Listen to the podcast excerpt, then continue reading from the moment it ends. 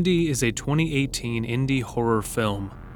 Directed by Panos Cosmatos, written by Cosmatos and Aaron Stewart-Ahn, starring Andrea Riseborough and Nicolas Cage, with music by Jóhann Jóhannsson. 2018 has been an unprecedented year for good horror movies. Annihilation, Hereditary being incredible standout hits, with other notable entries such as A Quiet Place and Halloween. While I still haven't seen all of this year's horror entries, and there were plenty of duds, Slender Man, I'm very thankful for what gems have been produced by hardworking movie makers. I'm happy to report that one more cinematic journey can join those ranks. A film by the name of Mandy. A Sundance darling that cost 6 million and made just over 1.2 million at the box office. Those aren't official numbers, just estimates, but I'm hoping I can bring some attention to the film and maybe Cosmatos can recoup those losses. Mandy is a bit of a godsend for me. I was struggling to find a new movie to review and was tempted to just take a break until something truly spectacular popped up. Twitter user and collaborator Gary Host17 suggested Mandy almost immediately, and I have him to thank for bringing this film to my attention. So thanks again, dude. Where Terrifier falters, Mandy utterly conquers. It isn't exactly fair to compare the two as far as budget and personnel involved, but for my personal tastes, I can draw comparisons between the two for theme, nostalgia, references, and music composition. Both rely on 80s nostalgia, both contain a fair amount of gore, both are small indie titles, and both have heavy use of synthesizers for their soundtrack. However, Execution is where the differences shine brightly. Jóhannsson, who unfortunately passed away in February of this year, and to whom the film is dedicated, provides a grandiose, immersive, and inspiring score. Spanning the genres of ambient, atmospheric, noise, experimental, synthwave, psychedelic rock, and beyond, this soundtrack is a powerhouse to listen to on its own, but mesmerizing when paired with the entrancing visuals of the film. I know I say this a lot, but there are two ways to do 80s nostalgia, and nostalgia in general. One is to imitate, while the other is to pay homage to while creating something new and fresh. Mandy's score is firmly the latter, in my opinion. I can pick out references each track seems to evoke, but nothing feels like a ripoff. It's difficult to even start on the review proper for this movie. While not in the same vein as Annihilation soundtrack, I will say that I experienced a similar feeling with Mandy. The visuals and the music were crafted to meld together effortlessly. Each track perfectly following the next, nothing out of place or skippable. Everything from the track names to the instrumentation is equal parts engaging and transcendent.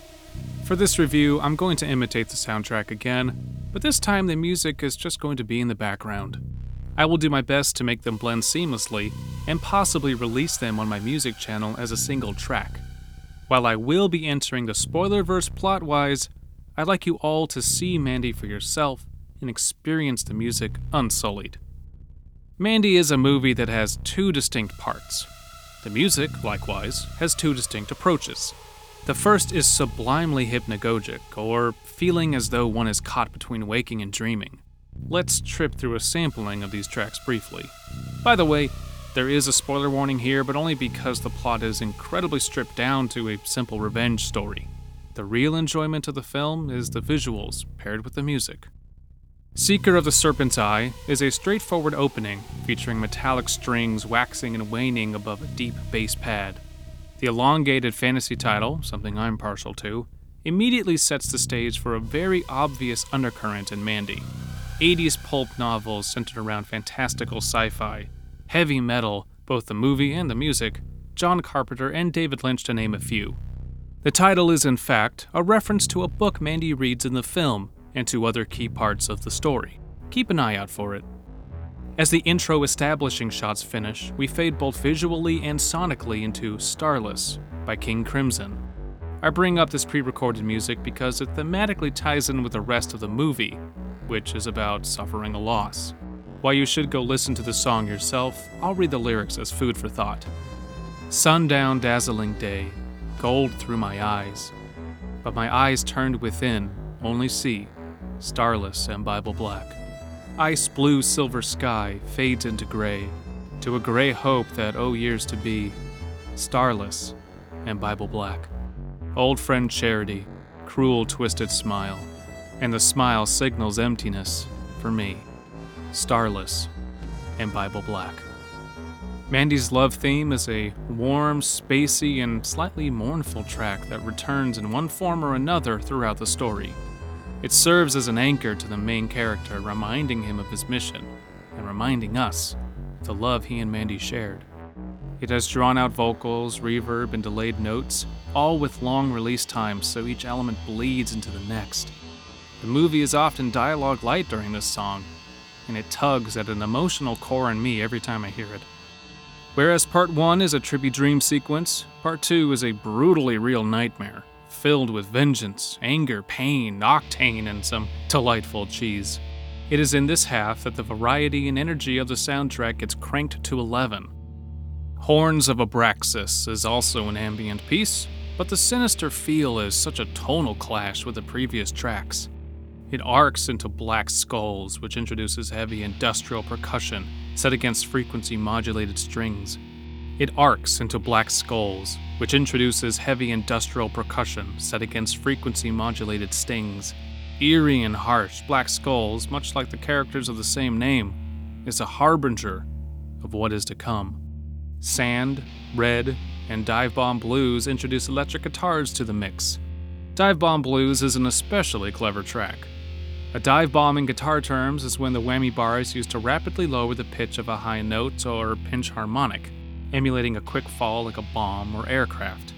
The underlying rhythm is provided by simple strumming on a thick guitar or bass string, akin to the rumbling of a motorcycle engine. You can likely already tell what scene this music accompanies. Burning Church could easily be a doom metal track from yesteryear or from a retro band today. It features heavily distorted, slow guitar riffing and dissonant feedback, eventually easing into memories, a refrain, on Mandy's love theme. That just about rounds out the score and the movie. There are several other gems in the soundtrack, but it feels wrong to keep raving on about them when you really should go watch the movie for yourself. At the very least, give the soundtrack a listen. To Jóhann Jóhannsson, you left us with a masterpiece as you left this world. Rest in peace and rock on. I rate Mandy a track. Much like Annihilation, this soundtrack has so much repeat value even outside the movie.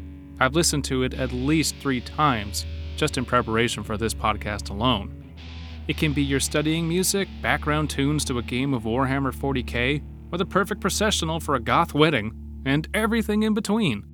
Whether you are a veteran musician, movie buff, or just curious about scary music, thank you for giving this podcast a listen.